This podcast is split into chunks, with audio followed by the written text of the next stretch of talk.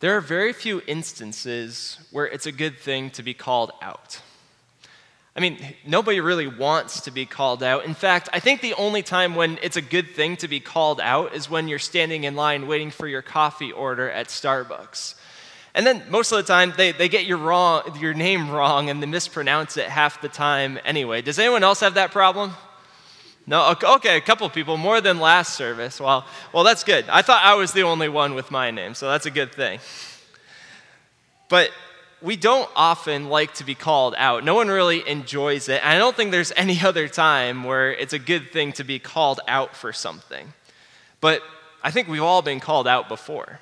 We've been called out uh, in an office wide email that's sent to a group of individuals. It, we get called out when uh, we get a comment from our boss or our supervisor about how we could have done this project differently or, or corrected a problem with a task that we completed incorrectly. And we all get lectured by our parents or our spouses once in a while for making a rude or sarcastic comment. The fact is, we've all been called out before. I don't think anyone in here appreciates it or likes it in the moment. But the thing is that, that being called out is necessary for us. Being called out is necessary because most of the time we don't see our wrongs, and sometimes they have to be pointed out to us. We have to be pointed out to the fact that our behavior, our words, our actions might not be matching what we should be doing our words can, can blow up relationships and it can sabotage them and hurt other people without us even meaning to, meaning to hurt them. And, and doing a job wrong can result in, in some problems for you down the road. It could result in, in unwanted expenses, and it could even result in people getting hurt, depending on what your job is. And we need to be called out on our behaviors. Because behaviors can so often become destructive, not only to ourselves, but also to the people and the relationships around us. I was at a family reunion last week, and one thing I realized is that kids need to be called out a lot. we had a lot of kids at this reunion, and we went to this, this house that we rented on this lake. And, and the, there was like these little paddle boats that you could take out onto the lake. So a bunch of kids took them out and were swimming out on the dock in the middle of the lake. And all of a sudden, you look out there, and they got like 10 kids piled into this one paddle boat with more getting on. And the paddle boat is just getting closer and closer and closer to sinking to the bottom of the lake, leaving all these kids stranded without a boat in the middle of the lake. They needed to be called out, otherwise, they would be stuck. And I know this is a cheesy analogy, but I think, I think, it, follow, I think it carries. That often, that's the situation that we're in. We're, we're on the edge of sinking the boat in our situations unless someone calls us out.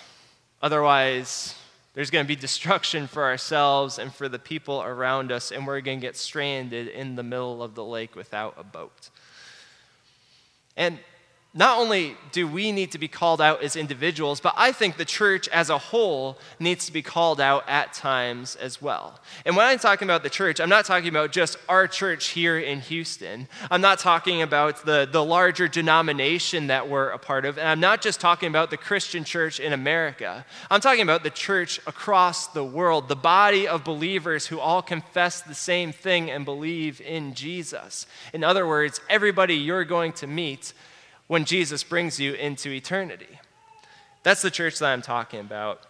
The church that, that it's its job to, to forgive sins, to love the people around us, just like Jesus loves us, and to point back to Jesus and to point other people to the good news that we have in Him. But all too often, we fail to accomplish those things pastors, leaders, and even whole congregations end up misusing and abusing money, people, and power, and it almost never turns out well for them in the end.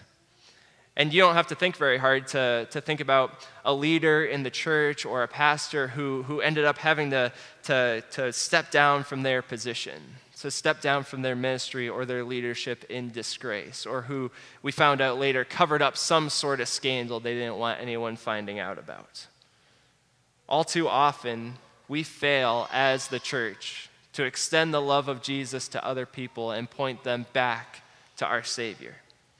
And it's because the church is full of broken people like you and me. The church is full of broken people. And we end up failing to do what Jesus wants us to do. And that's why we need to be called out at times.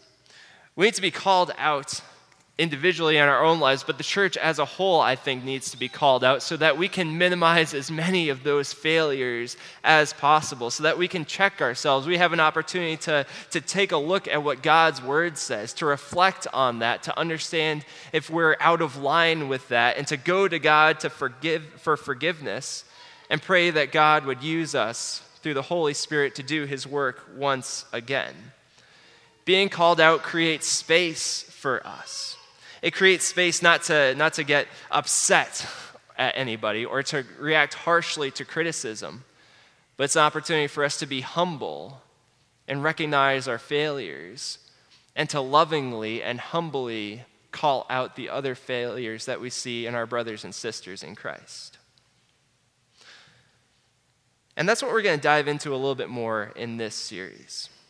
We're going to take a look at how the church has ha- has been called out in the past, how we as the church can be called out today, and how the promises of Jesus can speak into our individual failures and the failures that we share as the church, and what God wants us to do about those failures. That's what we're going to take a look at over the next few weeks here.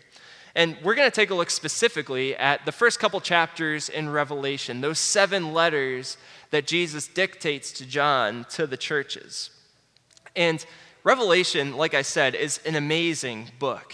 And it's a, it's a great read uh, if, if, you have the, the time to dig through it and to really understand what it's saying. And we're only going to scratch the surface of it in this series. But if you want to take a deeper dive into the book of Revelation, I would encourage you to do that. And we have an opportunity to do that starting this next Sunday, uh, July 4th at 9 a.m. We're going to start a class on Revelation and taking a deeper dive into that. So I'd encourage you to t- check that out at stmarkhouston.org. But for now, we're just going to focus on these letters that Jesus writes to the churches in the area. And the first church that Jesus writes a letter to is the church in Ephesus.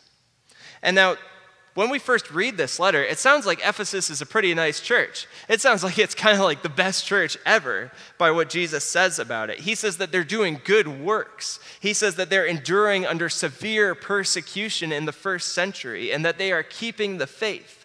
And Jesus is saying that they're calling out people who are pointing away from the gospel. People like the group called the Nicolaitans, who, who basically just encourage reckless sinning.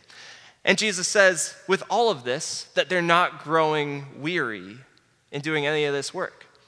That's a, that's a great thing for this church. And they have, they have some all stars who are a part of this congregation or who know about this church. People like John, the apostle, who, who this is his really his home church. He spent years at this church after Jesus' resurrection.